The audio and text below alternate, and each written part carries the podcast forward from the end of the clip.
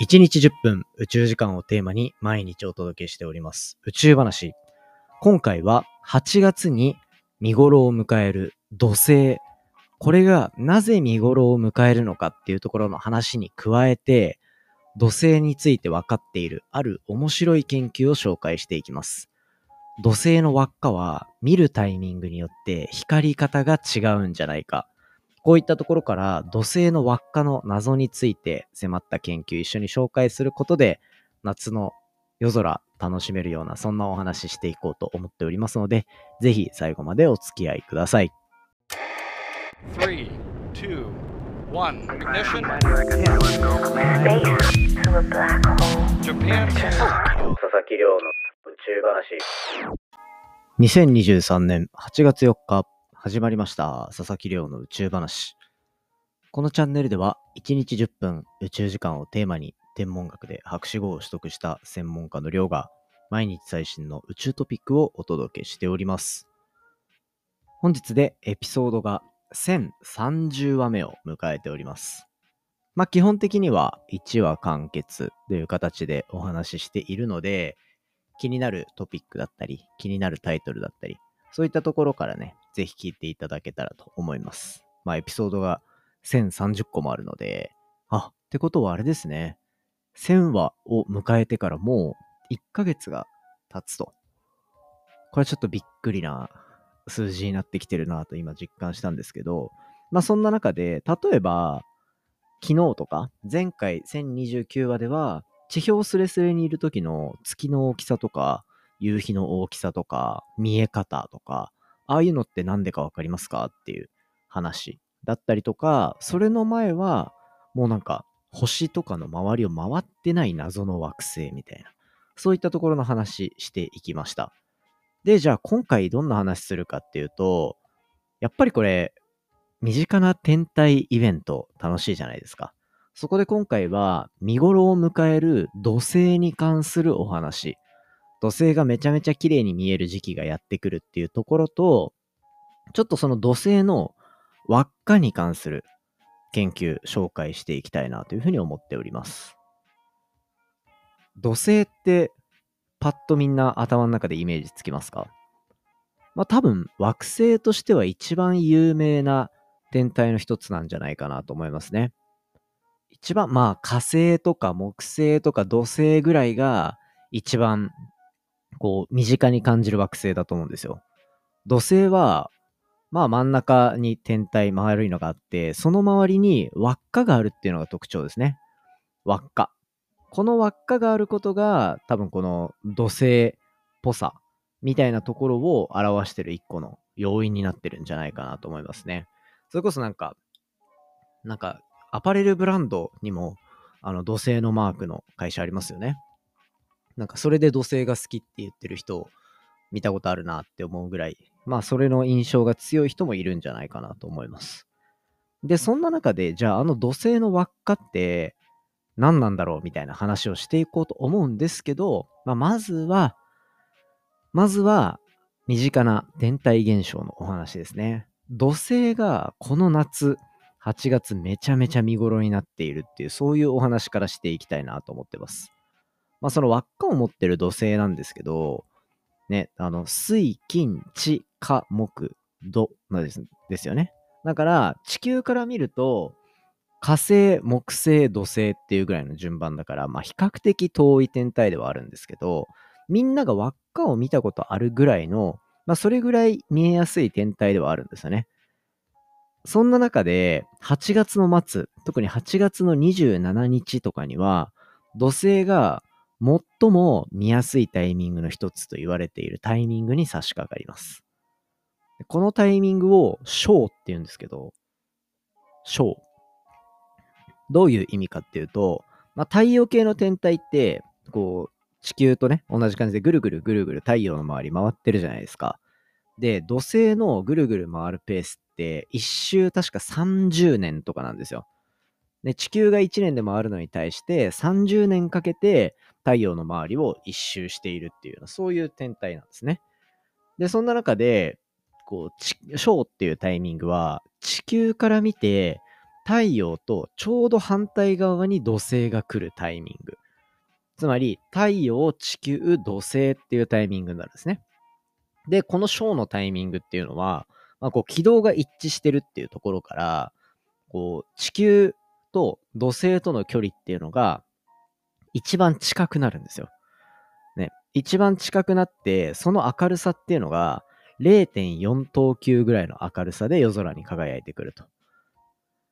で、0.4等級、これは本当に、あの、基準で言うと0等級っていうところが、あの、かなり明るい天体っていうところにもなるんで、あの、それぐらい明るいっていうところですね。で、その見かけの大きさっていうのも大きくなっていて、まあ、目でその輪っかが見えるかっていうと、そうではないんですけど、望遠鏡で拡大すると、そういう輪っかの様子とかも、まあ、見えてくるというようなところですね。だからこれ、実は8月って、ペルセウス座流星群が、8月の14日 ?13 日かな？っていうところにあって、その後8月27はもう土星が一番見やすいっていうようなタイミングになるっていうところで、まさにこう、天体現象のオンパレードなわけですよ。ね。しかも、こう、古川宇宙飛行士、この間3回前、4回前のエピソードで話した古川宇宙飛行士が宇宙に飛び立つのも8月の17から21とかに変わってたのかな ?23 日だったかな？っていうような感じで、もう8月は宇宙イベント尽くしなんですよ。あ、しかもあれだ。日本が今手掛けてる月面着陸船のスリムと X 線天文衛星、僕がもうずっと研究してた X 線天文分野のクリズムってやつの打ち上げも8月にあるというところでもう8月宇宙まみれですね。ね、このタイミングで宇宙話を聞いてるあなたはもう本当にラッキーというか、僕がね、このポッドキャスト聞いてくれてる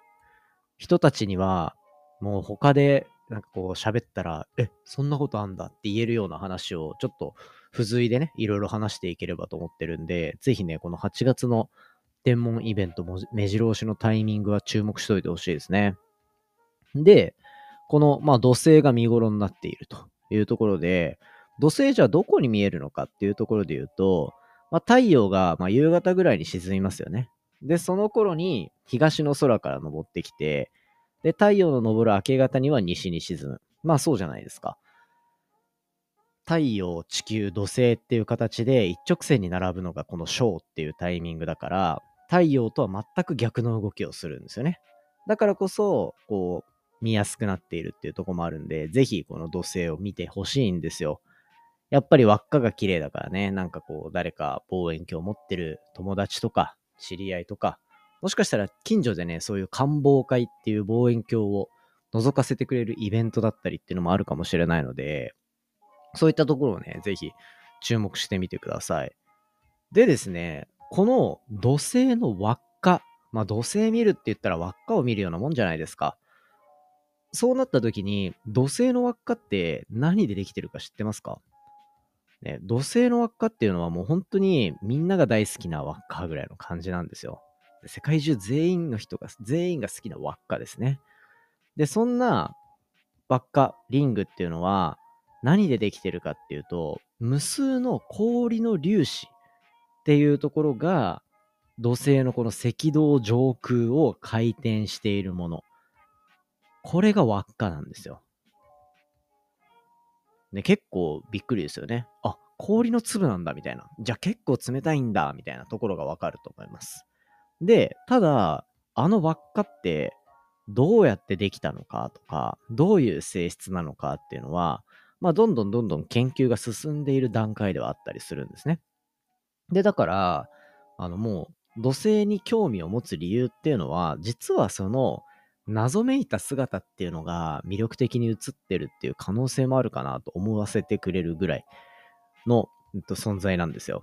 で、そんな中で土星の輪っか、もうちょっとこう具体的にイメージしてみると、土星の輪っかっていうのは、なんかこう濃淡がついてるんですよね。濃い場所と薄い場所とっていうところで、まあ、僕たちが目で見えるこの光っていうところで見ると、内側にまあ、光ってる部分があって、そこの外側にも光ってる部分があって、間には黒い隙間みたいなのがあるというようなところで、なんか暗いエリア、明るいエリア、暗いエリア、明るいエリアっていうような感じで、内側から順番になっていってたりするんですよ。まあ僕たちの目で見える光ではそうで、で、そうすると、まあなんか土星ってそういうしましまな模様もちょっとついてるよねっていうところでみんな認識すると思うんですよね。まあそこまで知ってるだけでもかなりの宇宙好きになると思うんですけど、これがなんと、赤外線で見ると見方が、見え方が違うっていう、そういう研究結果が実は出てるんですよ。これ2008年に観測された土星の、土星の観測に関する論文なんですけど、これ面白いのが、赤外線で見ると、目で見える、僕たちが目で見てる光の可視光って呼ばれる光で光ってる部分が暗くなって、逆に可視光で見てる暗い部分が明るくなっているというようなところの違いが出た。つまり、人間の目では黒、白、黒、白で見えてるものが、赤外線っていう、あの、昔のね、このポッドキャストのリスナー層で言うと結構伝わんのかなあの、赤外線通信みたいな、スマホとか、スマホじゃないや、ガラケーだ。ガラケーでの赤外線通信とかで使ってたあの赤外線を使って宇宙を見ると、この土星の輪っかっていうのは、白、黒、黒、白、黒、白だったやつが、白、黒、白、黒に変わってるんですよ。これが、まずこの発見された、2017年ぐらいの研究で発見されたものなのかな？っていう風になりますね。観測のタイミングは2008年というところで、まあ今からだいたい15年前。だから、えっ、ー、と、土星、土星って、えっと、見え方が10、さっき30年で一周するって言ったじゃないですか。で、半分回ってる時っていうのは地球からの見え方一緒なので、見え方は15年周期っていうふうに言われてるんですけど、まさに今と同じ状況の土星が見えていた頃のお話っていうところですね。で、これ面白いのがしかも、2005年と2008年っていう2回土星を観測したっていうのもその研究の中に含まれていて、その時は土星の明るさっていうのはさっきね、可視光と見たら白黒白黒が黒白黒白になったっていう話だったんですけど、この時は可視光、2008年の可視光で見えてる光り方と2005年の赤外線で見えてる見え方って一緒なんですよ。で、これ何が白く見せてて何が黒く見せてるのかっていうところで言うと、その氷とかを含んでる輪っかの粒子ありますね。輪っかの粒子がどこに熱を持ってるかみたいな、そういったところで結構変わってくると。でもまあ土星自体はそんなに熱を発するわけじゃないので、太陽との距離感だったり、太陽から光、この光って熱だから、熱を受けて、どこに熱が溜まるかみたいなところで変化していくというようなところがわかるんですね。なので、この当時の研究からわかることっていうのは、